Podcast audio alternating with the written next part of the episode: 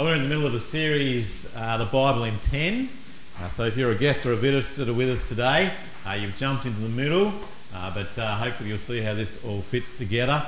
We're looking at the big picture of the Bible, uh, looking at it from the beginning to the end and seeing how it all fits together. And we're in week six, so you're jumping right in the middle, aren't you? So it'll be good to be part of that. And we're going to hear from the Bible. We're going to hear from Joan, who's going to read that for us. even with her knees, she's going to be able to get up here we'll be able to bring it to us. It's uh, 1 Kings chapter 24, uh, verses 8 to 20.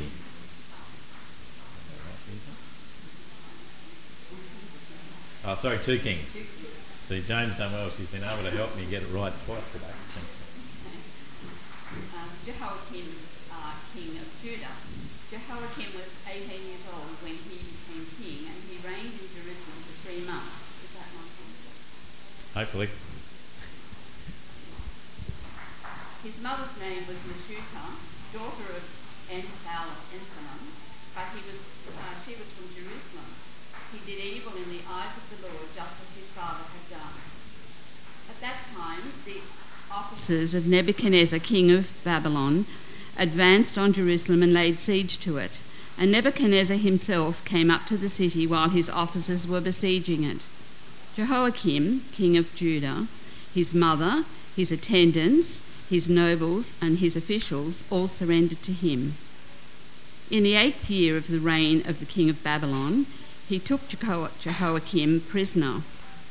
As the Lord had declared, Nebuchadnezzar removed all the treasures from the temple of the Lord and from the royal palace and took away all the gold articles that Solomon, king of Israel, had made for the temple of the Lord. He carried into exile all Jerusalem all the officers and fighting men, and all the craftsmen and artisans, a total of 10,000. Only the poorest people of the land were left. Nebuchadnezzar took Jehoiakim captive to Babylon. He also took from Jerusalem to Babylon the king's mother, his wives, his officials, and the leading men of the land. The king of Babylon also deported to Babylon the entire force of 7,000 fighting men, strong and fit for war, and a thousand craftsmen and artisans. He made Matmar, Jehoiakim's uncle, king in the palace, uh, in his place, sorry, and changed his name to Zedekiah. Zedekiah, king of Judah. Zedekiah was 21 years old when he became king, and he reigned in Jerusalem 11 years. His mother's name was Hamutal, daughter of Jeremiah. She was from Libnah. He did evil in the eyes of the Lord, just as Jehoiakim had done. It was because of the Lord's anger that all this happened to Jerusalem and Judah, and in the end, he thrust them from his presence. May the Lord add his blessing.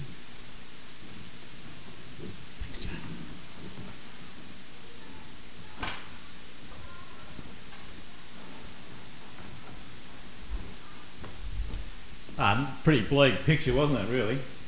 That reading. Uh, we're going to see why it was bleak in just a moment. Uh, I wonder whether you are a person of chaos or order. Are you a person that has their pantry like this? Is this you? Is this your pantry? Is that your order? Everything has to be in its place and everything has its place and everything's sorted and all boxed. I do know some that look like that? Or is yours more like this? Is that your pantry? Uh, well, you know, I'm not going to say anything about mine because I don't look after it. Uh, but it's interesting, isn't it? Some of us are like this, and some of us are like that, and some of us are a bit in the middle, aren't we? Uh, chaos and order. Uh, some of us like to have it all OCD'd and all sorted. Some of us are just freewheeling and take it as it comes. Well, that's okay generally, isn't it, sometimes? But all of us, I think, feel that sometimes we wonder what's happening in our world, don't we? Because we see a bit of that, don't we? And generally, we don't see the order, we see a lot of chaos. When we look at the world around us, we see a whole lot of mess. We see things as they shouldn't be. We see things uh, devastated. We see things going crazy. We see relationships breaking down. We see our health breaking down. Uh, we feel that, don't we? We feel that pain. We feel that mess. And sometimes we think, you know, where is the order in all this? Where is God in all of this? I'd like a little bit of control, Lord. I'd like to know that there's something going on. God, where is the control in this? Where. What's happening? Maybe sometimes we've felt like this I pray, but I'm lost. Am I just praying to silence? Sometimes we feel like that, don't we? Uh, I don't know whether you might be feeling like that now, or you, definitely, I'm sure that some of us have felt like that at different times. If you've been a follower of Jesus for a while, I'm sure there's been periods that you've gone through this, and you may even be in it at the moment. If you're someone that's uh, seeking at the moment and thinking about it, I'm sure that you're thinking, well, doesn't look like there's a God sometimes out there. Where is God in the middle of all of it? Am I just praying to silence? Well, you know that's been the cry in much of the Bible as well? You're not the only ones. Uh, we're going to be looking at today where that cry comes for the people of Israel, but we're going to see most specifically that cry from Jesus. Jesus on the cross cries, My God, my God, why have you forsaken me? Where are you? In all this mess and this chaos. And it's the cry that we're going to see for Israel as we look at a particular time in Israel's history called the exile. But if you remember, as we're in this, we're in the middle of the story, aren't we? We're in the middle of the big story of God, and we're going to be touching into one particular part of that. We're in the middle of 66 books, that's the Bible, and we've been seeing that that 66 books is one story. It's not just a hodgepodge of books that have just been thrown together, but actually this is God's story. It's the true story of God, the world, and us. And we've been watching that story develop and move its way through. And at the moment, we're going to be looking at and we're touching in to the middle of the Old Testament, probably, and almost towards the end of it as well. Uh, because we're going to be touching into this place where we call the exile, where Israel is out of the land. They're no longer where they thought they should be, and they're crying out. Uh, remember Boney M by the rivers of Babylon, that old song? Well, uh, this is a bit what they were talking about in that song too. It says, By the rivers of Babylon we sat and wept when we remembered Zion.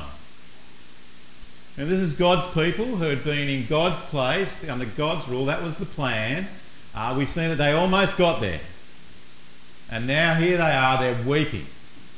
They're weeping about what has happened to them, about the situation that they find themselves. Doesn't seem like God's plan is coming together. Doesn't seem like it's the way it should be. God's people were supposed to be bringing the blessing to the land, but that doesn't look like the case. It looks like actually it's gone the opposite to that, that they're actually gone away from it. Remember where we were in the story? Uh, just last week, if you had been with us, we were with Solomon. Uh, before that, we saw David. Before that, we went back to Abraham, and before that, we went back to David. And in all that, we saw that God, after Genesis chapter 3, when Adam and Eve decided to run their life their way as kings of their own life, things started to go skewy. Then in Abraham, uh, we see in Genesis chapter 12 that God promises to put God's people in God's place under God's rule and be a blessing to the nations. And then in David, it looks like it's going to happen. And out of David and out of his son, there's going to be blessing to the world. But then Solomon comes along last week and it goes to pot, doesn't it? That's devastating. Solomon runs off and decides to be God rather than follow God and decides that he knows what's best and he gets a thousand wives. Bad move. Actually, 700 wives, 300 concubines, he gets a thousand of them. Bad move. And he gets thousands upon thousands, 12,000 horses, and he gets them from Egypt, of which he was told never to do, but he thinks he's going to do it, and then he sets up temples to other gods. And at the end of last week, we saw that God says, I'm going to send you away. And that's where they are. Uh, the book of Lamentations, if you read that in the middle, it's exactly what it is. The people of God, the people who are supposed to be a blessing to the nations, are crying out because they're not. It says, All who pass your way clap their hands at you. They scoff and shake their heads at daughter of Jerusalem. Is this the city that was called the perfection of beauty, the joy of the whole earth? They were being scoffed at. They weren't the place they were supposed to be. They were sent away from God. You can just imagine, couldn't you? That's what they were feeling. The people of Israel were saying, Am I praying in silence? So how did they get there? Well, as we said, they decided to follow their king, who was Solomon, who decided that he knew what was best rather than God knew what was best.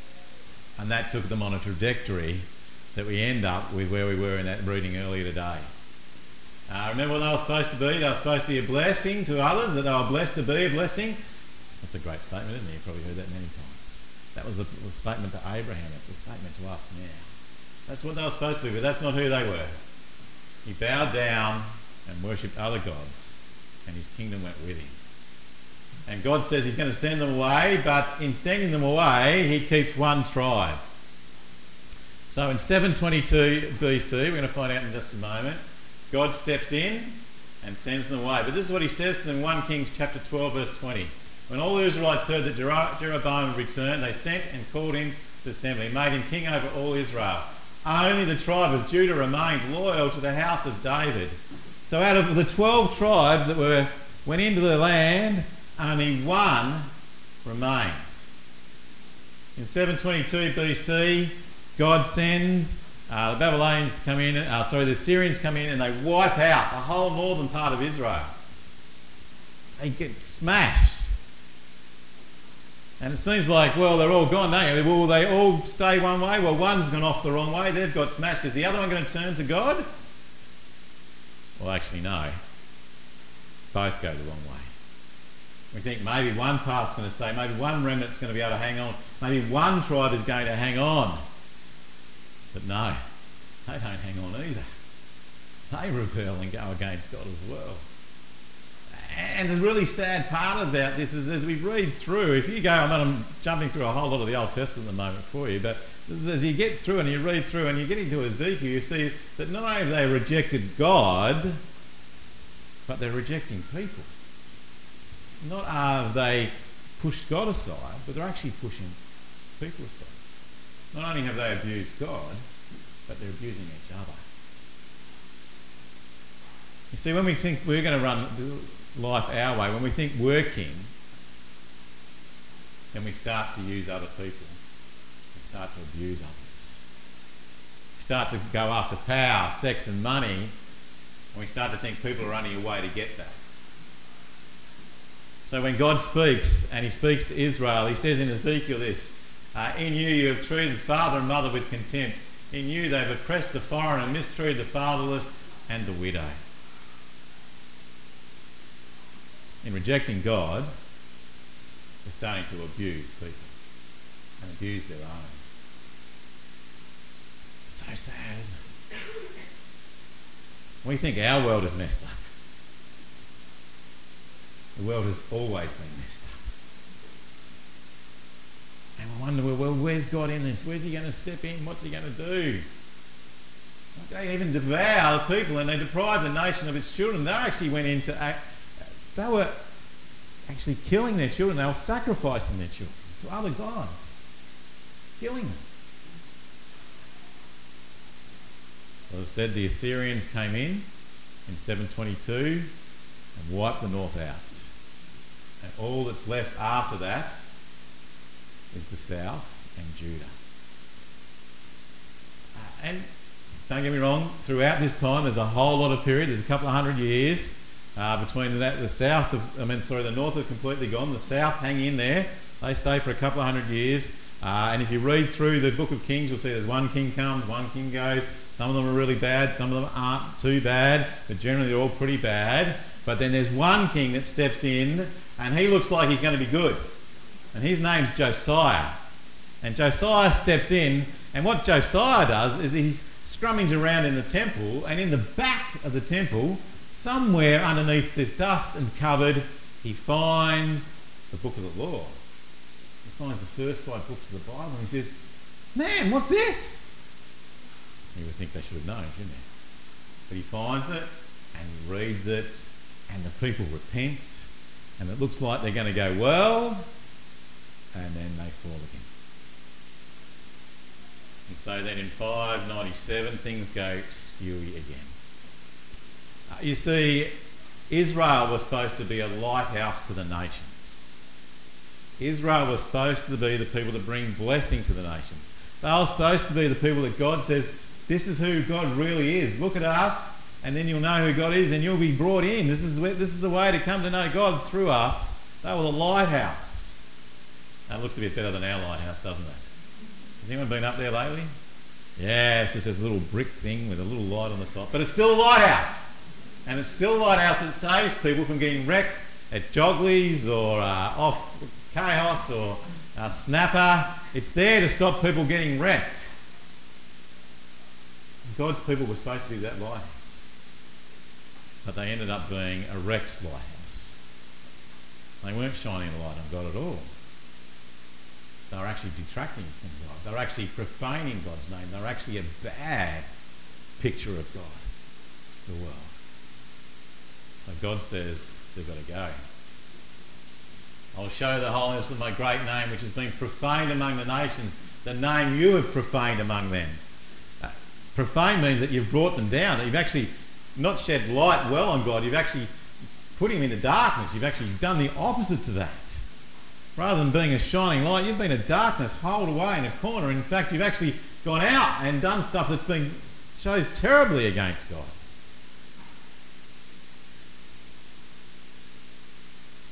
So, in the end, the southern guys get wiped out as well. And that's the story that we read in 2 Kings chapter 24 that Jane just read to us. So the Assyrians had wiped out the north, uh, but over that couple of hundred years, there's another nation that rose up called the Babylonians. And the Babylonians came sweeping in in 597 and took over. Uh, and they wiped Jerusalem, they laid siege to it, they took it over, and then uh, the king of Babylon decided that he would uh, put in place a bit of a puppet king. Uh, we hear his name Zedekiah. Uh, but after 11 years, Zedekiah does the wrong thing, and God says, doesn't he, in the end of it, that he's going to take that away. He's going to wipe them out. He's going to destroy them. And in 586, uh, Babylonian king, they come back in, they take over, they destroy, they take Zedekiah, they do all sorts of horrific things to him. They take people off into exile, and Jerusalem is laid bare. Destroyed. The place that was supposed to be the blessing. Place that was supposed to show how great God is, is gone. Wiped out. Well, there's a period of time that they actually come back again, the Israelites. Uh, Cyrus, the king of Persia, uh, he ended up taking over the world. If you've ever watched the movie 300, uh, it's based around that time. I'm not sure it's an accurate story, but it's based on a period of that time. And the Persian king, what they used to do, they did it differently. They didn't take people out, they put people back and put rulers over them. And so they come back. And again, it looks like it's going to be good. But again, they fail. And the end of the Old Testament, it's not a good picture. It's a terrible picture. Where is God in all this? Am I just praying into the silence? Well, the Israelites did pray, but I don't think they got the answer that they wanted, did they? No, they did pray, but God came in and said, No, you've completely done the wrong thing. Judgment has come. I'm going to purge you. I'm going to destroy. I'm going to wipe it out. I'm going to do something completely different. Uh, but his promises are still there. There's promise. He says there's going to be a remnant. There's going to be something. There's going to be something that's going to make this all about and change it all. This suffering in this world, this mess in this world, I'm going to deal with it.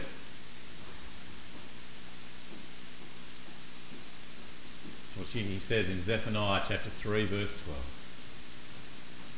The remnant of Israel will trust in the name of the Lord. There will be something that will bring us back. Ezekiel says, There'll be a new heart. I'll give people a new heart, a new spirit. The heart of stone will be removed. I'll give them a heart of flesh. There'll be new life. There will be restoration. There'll be something that brings this all about. There'll be someone or something that steps into this and changes it. And 400 years later, we'll find who that is, we? You see, God brings about judgment, but not just for judgment's sake, but to refine and purify and bring about something that's going to be even better than that. A judgment will come, but that'll be refining, and that refining will bring about restoration. And that's what we find out 400 years later, don't we? When we get to Jesus. When we get to Jesus, we find out that there is one that is going to deal with the exile, not just for Israel, but for everyone.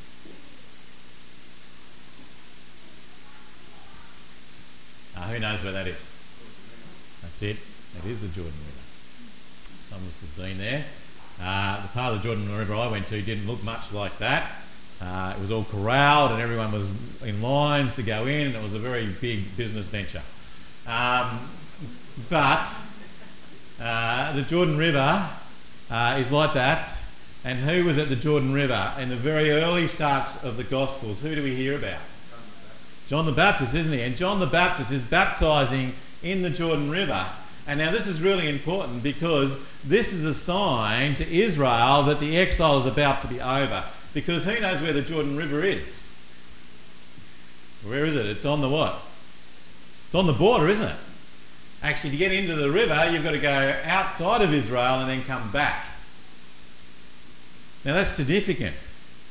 Because what John the Baptist is saying to the people as he comes out to them, he says, oh, You need to come out, you need to be baptized, you need to repent and be changed, but you need to go outside of Israel and come back through. You need to go into exile and return.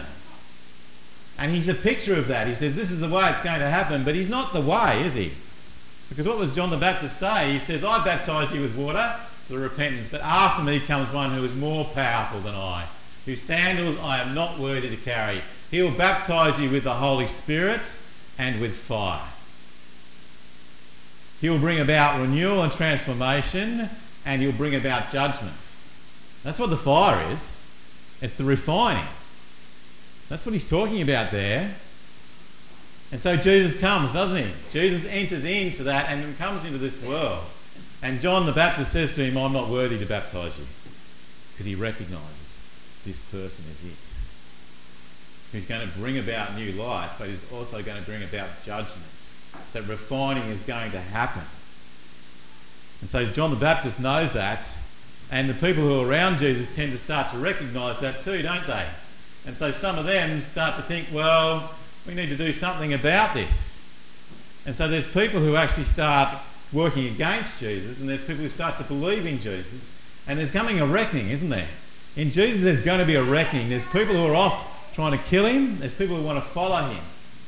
There's going to be a time when things are going to come together, and people know that there's going to be a period of time where there might be judgment and fire, but new life, and they think, some of them think that Jesus is going to do that by bringing in a cavalry.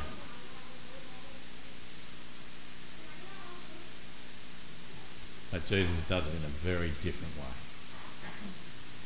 A very different way. The night before Jesus dies, he's in the garden, he's praying. By the end of that night, everyone has left him. He's been deserted. He's left by himself. He's the remnant. He's the one true Israel.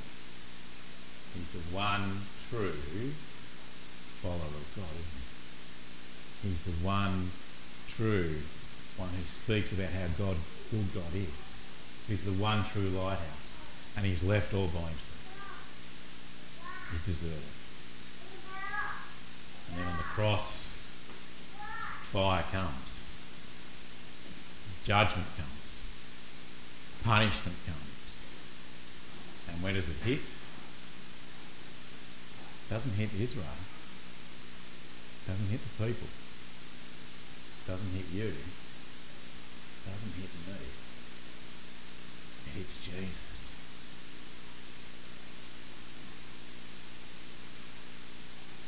You See, there's an element too, isn't there? The whole exile. Where's Jesus taken? He's taken outside the city. He's been exiled away from the place of where God's people are supposed to be. He's been exiled. He's taken out. He's nailed to the cross. He's persecuted. He's abused. He's put in shame. He's been shamed, put out there for all to see. And as he does that, God's judgment, God's refining fire, his punishment for all people's rebellion against him is poured into him. He takes it all so that we don't. That's amazing. So that people can come out of exile. So that people can come into being in relationship with God, who can be restored and have that relationship with Him. In God's sovereignty of all of it, in God's love for you and I, and His desire to have us in His family, in His relationship forever, He pours out His punishment on Jesus so that we can be made pure. So that we can stand with Him. Jesus enters into our pain and our suffering. He feels it, he experiences it, he has it all laid on him, and all the punishment and judgment against us not only feeling that pain and suffering, but the consequences of that and the way that's gone out throughout the world through all the abuse and pain and shame is poured into him, poured into him. So he says, My God, my God, why have you forsaken me? God, oh God, where are you in this? See, Jesus enters into our pain. He feels our pain. He knows our pain. He knows our suffering. He experiences it. And He's also the answer to it.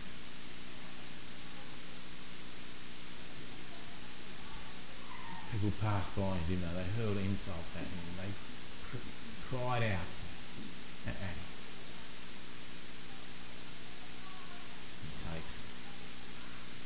Sounds very much like Lamentations 2.15, doesn't it? All who pass you will clap their hands at you, they will scoff and shake their heads. Those who passed him hurled insults at him, shaking their heads. You see, Jesus is taking everything that Israel deserved. Jesus is taking everything that you and I deserve. He is taking all that pain and suffering in the world onto himself.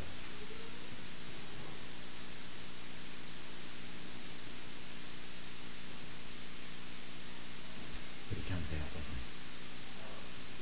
he? Praise God, isn't it? You see, that pain and suffering has been taken there. No longer do we take that punishment. He's taken it for us. No longer do we take that judgment. He's taking that for us. We can now step out with Him. He's the answer to it, isn't it? He's the one that brings us life. He's the one that gives us a new heart, gives us a new spirit. He takes away our heart of stone and gives us a heart of flesh so we can start to live for Him. And not only are we able to live for Him now, but we live for Him for eternity. We actually go into eternity when that all that whole pain and suffering will be completely removed from us now. Yes, we still feel it now, but we know that in that He walks with us, and in that He'll take us the other way and out and into eternity with Him and perfection. That's Jesus. That's Jesus who speaks into our story, doesn't he? The Jesus who enters into our story. Jesus who enters into our pain and our suffering and he feels that with us. He enters into that and he knows that. So that when we walk through those times of pain and suffering, he walks with us. I was talking to a guy who I've been emailing, uh, who used to live here. Uh, he's gone away for a while, and he emailed me just this week and said that he's so down and out that he wants to take his life. He said, I'm lost. I'm in pain. The only thing that's keeping me here is Rufus, his dog. That was it. Where's God in this? I was able to share a couple of things with him, but I was also able to share with him that poem called Footsteps. You've seen that poem? There were two footsteps in the sand, and then in his worst times of his life, there was only one. He says, God, where were you? He said, In that I was carrying.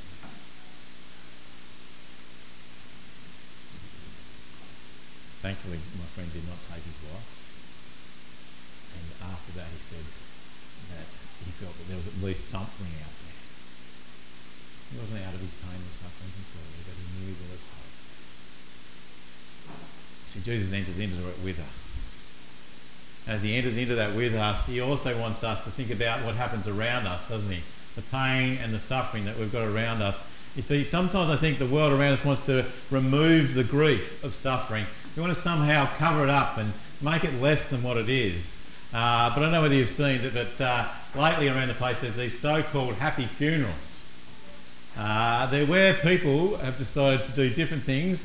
Uh, so they dress up in superhero costumes and different things to try and make it a bit more levity to the situation. Now, there's moments and places for that, isn't there? But what they were saying in this is they're actually they're diminishing it. They're actually trying to remove us from the sense of grief and suffering and pain. And we want to try and do that, don't we? We try and we want to get rid of it. But it's real. This world we live in, we still feel that pain and suffering. We still have broken bodies. We still have broken relationships. And the Bible doesn't say that you need to be stepped out of that. But Jesus says he steps into it with you.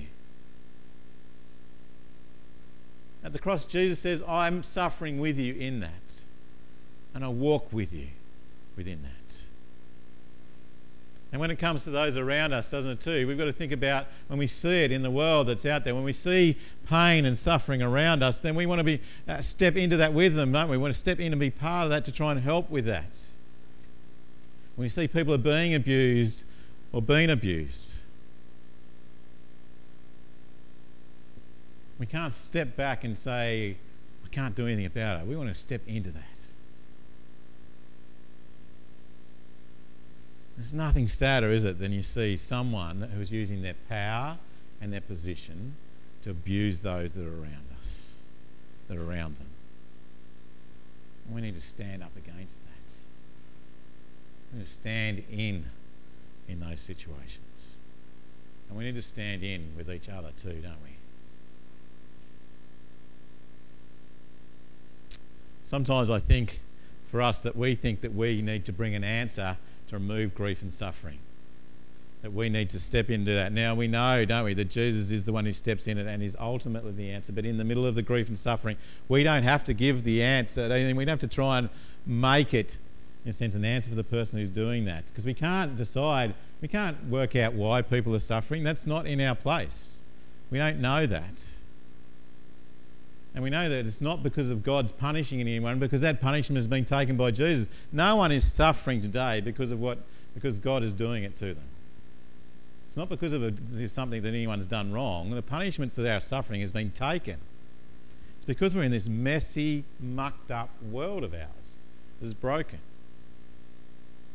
So we don't have to come in and solve people's problems. That's not our role. We need to step into it like Jesus did and stand with each other within it. Don't have to give the answer, but we can listen. We don't have to be the solution, but we can be there. And we can do that together, can't we, as a community, as our church family that we can be part of that together. Now, can I tell you that this last month or six weeks has stretched us, has pushed us to our limits in that area, I think.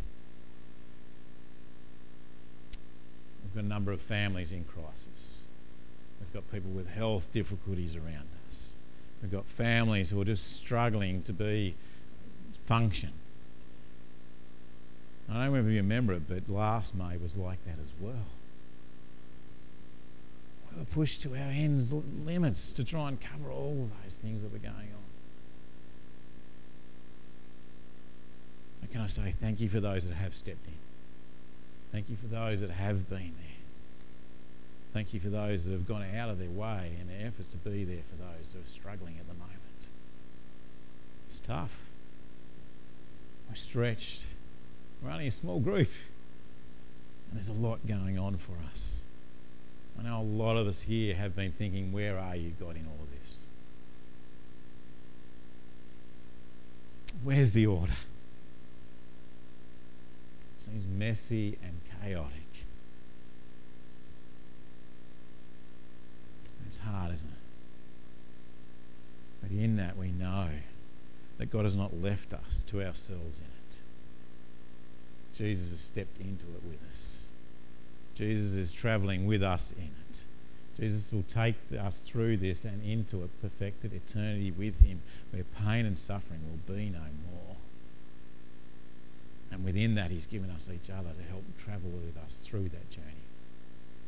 To love, to pray, to point each other back to Jesus. To be thankful that we don't take on the punishment, that Jesus has taken it for us. He's going to take us through it.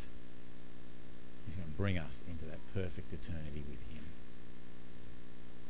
Let's pray.